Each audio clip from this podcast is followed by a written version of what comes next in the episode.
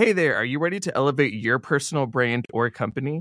Meet Viral Growth, your one-stop shop for video content and audience building. Imagine growing your brand organically on social media without the hassle of editing videos for hours. With Viral Growth, it's a breeze. They handle the brainstorming, scripting, and editing while you simply just hit record.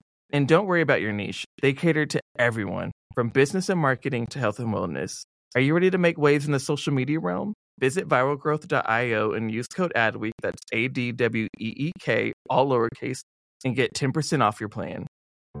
Gaming in a digital space became the new playground. Kids couldn't play together on the physical playground, so games became their place to gather and hang out, right? It was Roblox or Fortnite or even our own Toca Boca. We saw people playing together. Like Toca Boca last summer had explosive growth as well because it went viral on TikTok. So a few users started actually creating stories in Toca Life World, which was, you know, creating a day in the life and then narrating it in a very TikTok way. And so Toca became their canvas to tell these stories about their lives, and they would share it with their friends, and, and it became this huge thing for us.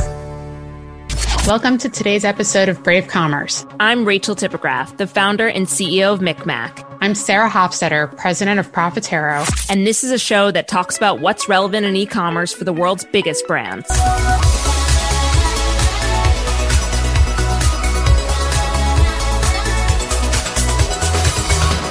Sarah, I don't know why we've spent very little time talking about toys on the show, given the explosive growth the category had during the pandemic, but I'm super excited that we're finally going to be talking about a category that's honestly, I think the analogy is it's like beauty in two thousand nine. This category is going to continue to grow, and there's so much innovation that's happening in the space. Yeah, and if you look at toys, you got to look at games, and you look at them together, and over the course of the pandemic, there was lots of talk about digital gaming, certainly, obviously, that was like the new virtual play date. But there was a lot of focus on physical toys as well. In fact, some of it was tied to like cool things that were happening elsewhere, you know, typical trend jacking stuff. Like when Queen's Gambit came out, there was like this massive spike in chess purchases. In fact, yep. From the debut of the show until about Christmas time, we saw that searches for chess set on Amazon rose by eight hundred fifty-seven percent. I love that. I have a chess set in my living room, and whenever people come over, they're like, oh, did you get that because of Queen's Gambit? I'm like, no, I've had this for years. Oh my God, you're such a chess player. You're such a chess player. Like, I don't know if you play chess, but like you think chess. Yes, yes, it's true. No, but as you said, it's all forms of gaming. I mean, board games exploded, outdoor games exploded, video games exploded, e-learning with gaming exploded. And you look at a company like Spin Master, which traditionally has been, you know, one of the largest toy manufacturers, and you see how diversified their P and L is becoming because play is starting to take so many different forms. It just feels like the T A M for toys is expanding. Very much so. And, you know, it could be something at the use cases kind of really diversify as well. Like Kinetic Sand, I believe, was made for kids, but mm. oh my gosh, it's such a self-soothing thing for me. Yeah. The tactile component of it. So I think the age recommendations for games might might need a little bit of recasting. Absolutely. Uh, well, I'm really excited to bring Laura onto the show. I think one of the most insightful things that I heard from her is that toy trends are actually global, that the things that are working in the U S are also working in Russia. And I just love this universal truth that everyone likes to play in the same way. Let's have her on and have a talk. Laura Henderson, the E V P of Marketing at Spin Master. Hey, Laura. Hi. We're so excited to have you. And I didn't realize I didn't put two and two together that Sarah and you already knew each other from your Mondelez days. Yeah, we go way back to Dunking in the Dark and Oreo and lots of fun things. We did lots of fun things together. I was trying to come up with some sort of like Canadian twist, but I got nothing. Once we get going, I'm sure the puns will come out for you. Well, Laura, you know, before we dive in, you know, we're so excited to have you because obviously we both know you and are big champions of you and your career. We actually have never had anyone from the toy industry onto the show, so this is a cool first moment for us. Can you give our listeners some color into what is Spin Master? Sure. Yeah. So Spin Master is known first and foremost as, as a toy company. So we started uh, just over twenty-seven years ago. And we've since evolved to become a leading children's entertainment company. So today we now have three thriving creative centers. We've got toy, we have entertainment, and we have digital games. So the core of the business is really this understanding of play, how kids play and what they use it for and the benefits of play. And we use those unique insights to build magical play experiences for kids across lots of different art forms. So when you look at the company today, almost three decades later, we're, you know, we're global with offices in over twenty-eight countries. We distribute our toys and games in more than one hundred markets, and our entertainment properties are viewed in, in over one hundred ninety countries. So we're really well known for innovation. That's kind of our, our bread and butter and what we're known for in the industry, whether that's stuff that we develop in-house or what we partner with external inventors on. Within toys, we're probably best known for brands like Paw Patrol. If you have a preschooler, you will absolutely recognize that one. Um, Kinetic Sand, Bakugan, Hatchimals, Air Hogs, and Gund. You may remember a precious Gund uh, teddy from your childhood. Within games, we've got, you know, popular titles like Headbands and the Rubik's Cube, as well as lots of classic games like chess and checkers that, as you can imagine, have been really popular over the last year. And then our Spin Master Entertainment Group is really focused on producing compelling multi-platform content. And we have an amazing team in-house that also partners with external creators. And they are responsible uh, for creating and producing the mega preschool hit of Paw Patrol, as well as a new preschool School hit called Mighty Express on Netflix, Bakugan, and seven other T V series. And then probably our newest line of business is within digital games. And uh, we're anchored there by two great brands in Toca and Sago Mini, which combined have over fifty million monthly active users. Rachel plays them all. Exactly. There's no question. Oh, except chess. Queen's Gambit didn't get you. It got everybody else this year. Exactly. Paw Patrol's my thing. Okay. Okay. I'm just messing. I, I think the only game Rachel would play would be chess. A very cerebral game. To me, like, I mean, you guys have so many iconic games and brands and toys, some more recent that my kids would recognize and some that I remember from growing up, like an Etch-a-Sketch or a Gund or Rubik's Cube. There is a lot of nostalgia in that. And I think to a certain degree, you know, digital games had had been growing and, and frankly, were growing a lot during the pandemic, but like physical toys saw a significant increase in sales over the course of the pandemic. Do you think those purchasing behaviors are here to stay? Do you think kids are still going to play with those physical toys once they can get the hell out of their houses? Like what, where, where do you see it going? Yeah, absolutely. I mean, we, we really believe that toys and play are just a fundamental part of childhood. They were super crucial and important and essential during the pandemic. And I think will play an equally important role after. If you think about what's happened over the past year, I mean, it's been a wild ride, right? I was, I was completely new to the toy business and to the children's business. I certainly had to dive in head first. Early on in the pandemic, you're right, Sarah, it was all about keeping kids busy. So it was parents buying games and activities and things that were going to pass the time, as things like, you know, vacations and visits to theme parks and movie theaters, all that sort of was not an option. So there was more disposable income for, for toy. The other really interesting dynamic, and, and you mentioned it in terms of nostalgia, was that stores either shut down or parents not comfortable bringing their kids inside.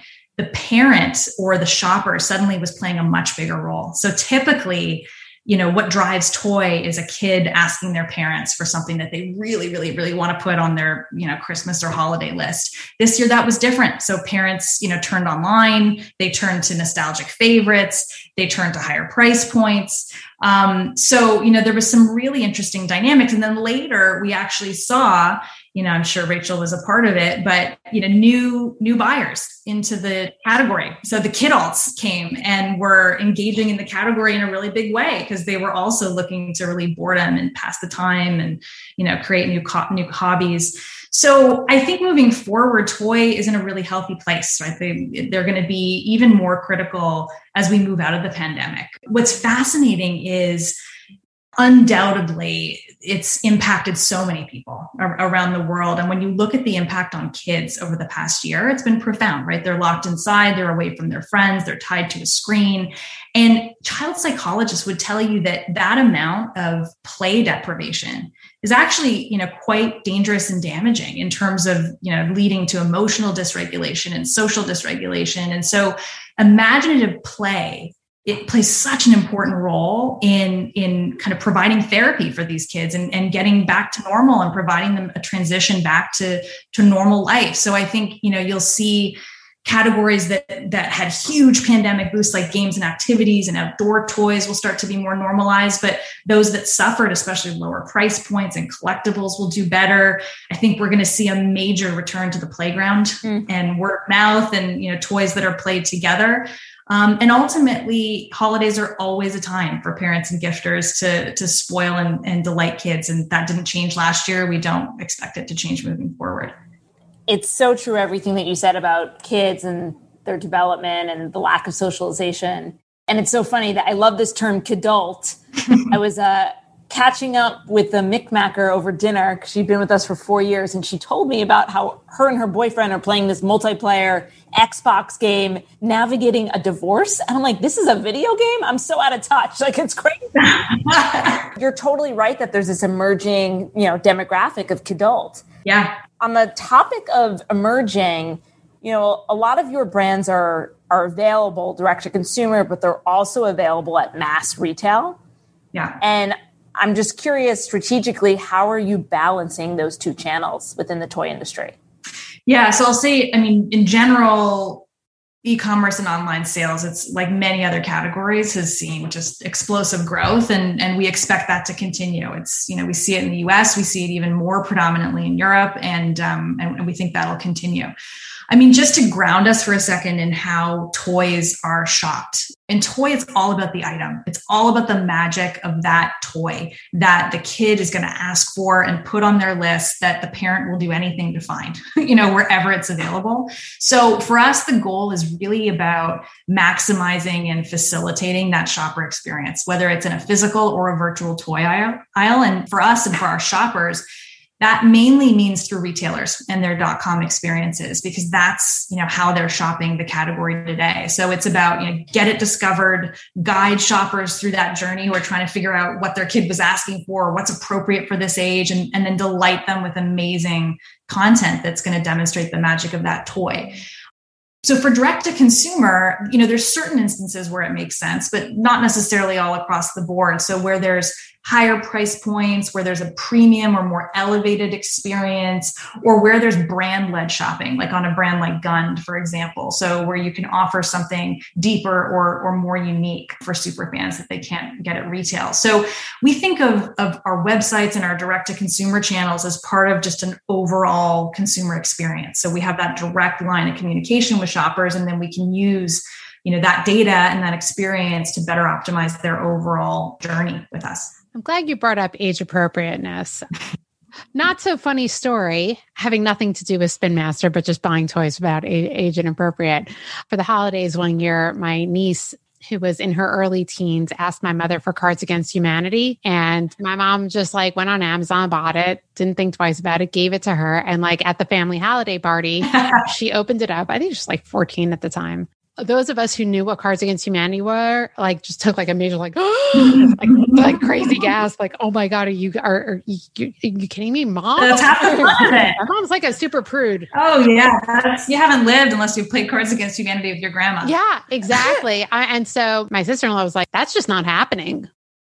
Like, we're not. We're, we're gonna have to go return this." And it, it was it was it, it seriously was like a it was hilarious from the outside in. But man, I'm glad I wasn't the parent of the kid on that one. So age appropriateness really does uh, continue into your older years for sure.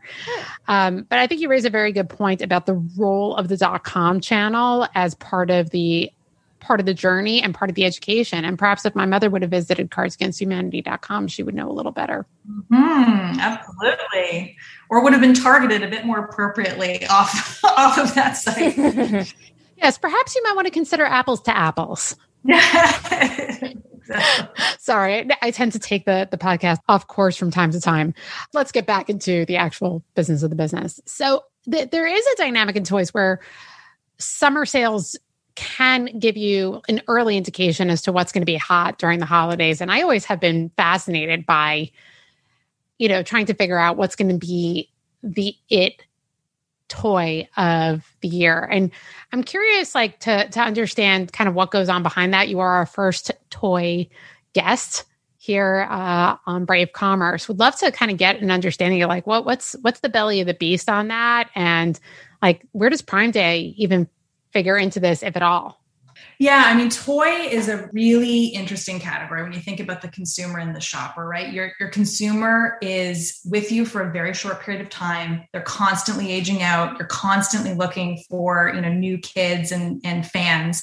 And it's all about the hot toy for that season. Very, very trend led. As you can imagine, toys very heavily Q four around holidays. And, you know, as a consumer, as a shopper, when you start to hear Christmas music at uh, Thanksgiving or Halloween, you kind of roll your eyes. But the reality is that holiday season has been expanding, right? Both earlier and later, especially last year, which was driven a lot by, you know, these retailers pushing forward with, with price promotion. So that started to change uh, some of the behavior. So you're right. You know, summer does play an important role in predicting the outlook of the season. Very early, you know, you think June, July, August, you know, we're, we're looking very closely at our P O S velocity. So it's not typically when toys are shopped in, in huge volume, but it does give you an indicator of whether something has traction or not. And that early traction is critical because you need a strong baseline on a brand or a toy that, you know, when seasonality curves start to take over later in Q three and Q four, you need that base to be high enough that, that you can be carried through the season. This is also when retailers are keeping a really close eye on performance. So they're deciding what they want to lean in on, what, what they may need more inventory of, or what they want to pull back on. And so they they and we are watching very closely at, at performance and, and being pretty surgical um, at this time of the year. You know, putting the most hardworking media we can against our most important brands to generate demand, and, and then, you know, very targeted placements to drive conversion. So for Prime Day, you know, th- this year in, in June, obviously it's an important kind of kickoff to the season, so to speak, even, even though it's in June. Mm. A lot of the, the new items for fall, you know, don't set until a little bit later, but this, this activity and the price promotion around it is an important tool for parents and kids, you know, to discover what's new in the category coming up this fall. Hmm. If I was a person who is transitioning into toys, would it make sense to say that sort of the, the big moments in the media calendar are Prime Day, like August, early fall, and then holiday? Yeah, I mean, those are those are your big moments. There's moments for toy across the year. Like if you think about even into January, the use of gift cards and redeeming. If grandma or grandpa got you a gift card because they didn't know what to get you, you can then go back and get that hot toy, or leading into Easter or birthdays. So there's there's definitely moments across the year, but the lead up to holiday is is the most critical. You know, when we were, were talking about changes that you saw in the business because of the pandemic, you spoke about experiences and outdoor, but given that Spin Master has such global reach, curious if there are trends in toys that are differ country by country that could give insight to a lot of our listeners. The interesting thing, and, and maybe not surprising thing in children's entertainment, is that there's a lot that's really universal, right? Great stories and characters and experiences hmm. that fuel imagination. That's what works globally. And that's more important over the last year and a half than, you know, than ever. I can dip on a couple of trends that we're keeping an eye on. One, you know, around toy, and, and we talked about this this play deprivation. And, and what we're seeing is that people are leaning on toys, not just for fun, but on this healthy dose of emotional support and wellness, especially in a time of stress and uncertainty. So, you know, it was fascinating at the beginning of the pandemic. We saw Paw Patrol, which is a preschool property, you know, two, three, four-year-olds showing up as a top show for older kids who were eight plus. And what was fascinating was it had become this form of emotional chicken soup. Right? They were using it as a form of therapy of things that were, you know, more, more normal and, and familiar. Mm. And so in toy, one of the ways this is manifested is through sensory play and A S M R and fidget toys. So there's this whole space around social and emotional learning. And we, we saw this on our Kinetic uh, Sand brand, for example, huge explosive growth during the pandemic. First, because parents just wanted to keep their kids busy, but then they fell in love with this mm. like free flowing creativity. It's totally mesmerizing and fun to play with. It. Yeah, I love it. It's so good, right? Yes. Also, it's very tactile. Yes. And so if you're a fidgety person like myself, better to be doing that than other things. And you feel creative when you're doing it.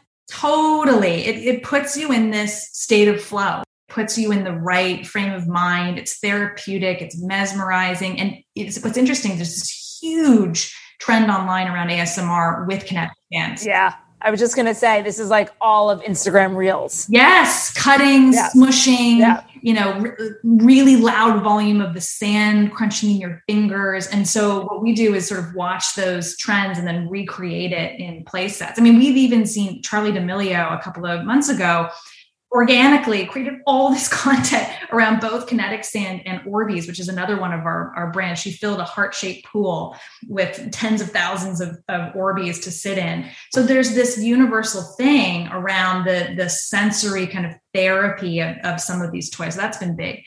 And then in digital games, you know, we're really starting to see games as a service emerging. So it's not just about playing a game to win or to earn points or whatever, but gaming in a digital space became the new playground, right? Like kids couldn't play together on the physical playground. So games became their place to gather and hang out, right? It was Roblox or Fortnite or even our own Toca Boca. We saw people playing together. Like Toca Boca last summer had explosive growth as well because it went viral on TikTok. So a few users started actually creating stories in Toca Life World, which was, you know, creating a day in the life and then narrating it in a very TikTok way. And so Toca became their canvas to tell these stories about their lives, and they would share it with their friends. And, and it became this huge thing for us. Yep. And then the last thing I would say is sort of physical experiences. And I think we're going to see the return of physical experiences and quality time in a big way. There was a, a piece in The Economist recently that it said something like, um, you know, I'm spending more time with my kids than ever and nobody's enjoying it. And so there's this shift from, you know, wanting quantity time to quality time. And, and I think those physical experiences that deliver that are a great way to do it. I mean, one example, and, and I know you guys know, know them well, is Camp, which is, you know, founded by my friend uh, Ben Kaufman, which is a family experience store. And he would say traffic is roaring back in a big way. And so for us, that's great news, right? We have the, the first ever Paw Patrol movie hitting theaters this summer. And we think that'll be a big moment for kids and families to gather and experience something outside the house. Well, I'm happy to hear that because love Ben and, and everything that Camp stands for. Yeah. Laura, you know, Sarah and I both know you well, but not too well. So I'm curious how you're going to answer this question. What is the bravest thing that you've ever done? Um, this is actually pretty easy. It was um, throwing a guy out of a plane uh, twenty-five thousand feet without a parachute. What? I should probably explain. Um, and him landing was probably the least of my concerns. But um, back in the Mondelez days, one of my, my last role was creating this media monetization model. So it was this idea that it's becoming harder and harder to reach consumers, right? They're skipping ads and blocking ads. And, and so we need to create a model where we earn attention. And, and the bar that we set for ourselves was, can we create content that's good enough to make money? Because if it's good enough to make money, it's good enough to earn attention. So we tried lots of stuff. We made digital apps. We did a partnership with BuzzFeed to produce Goodful, which is like uh, the tasty for health and wellness.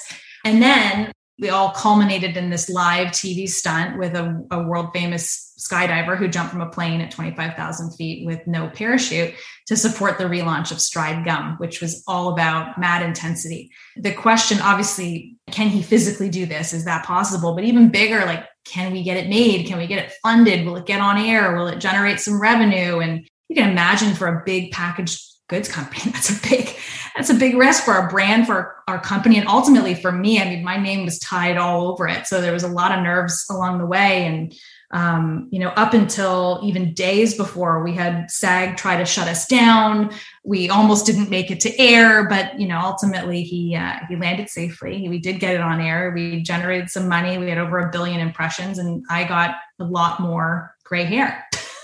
Crazy story. I save it just for that question. Well done.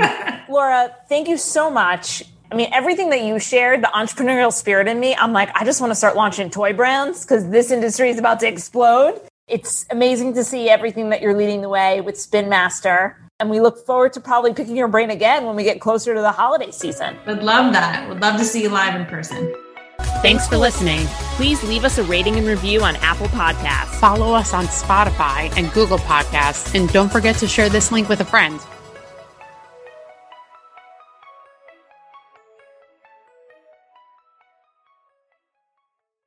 Hey there, are you ready to elevate your personal brand or company? Meet Viral Growth, your one-stop shop for video content and audience building. Imagine growing your brand organically on social media without the hassle of editing videos for hours. With Viral Growth, it's a breeze. They handle the brainstorming, scripting, and editing while you simply just hit record. And don't worry about your niche. They cater to everyone, from business and marketing to health and wellness. Are you ready to make waves in the social media realm? Visit viral growth dot io and use code ADWEEK, that's A D W E E K, all lowercase, and get ten percent off your plan.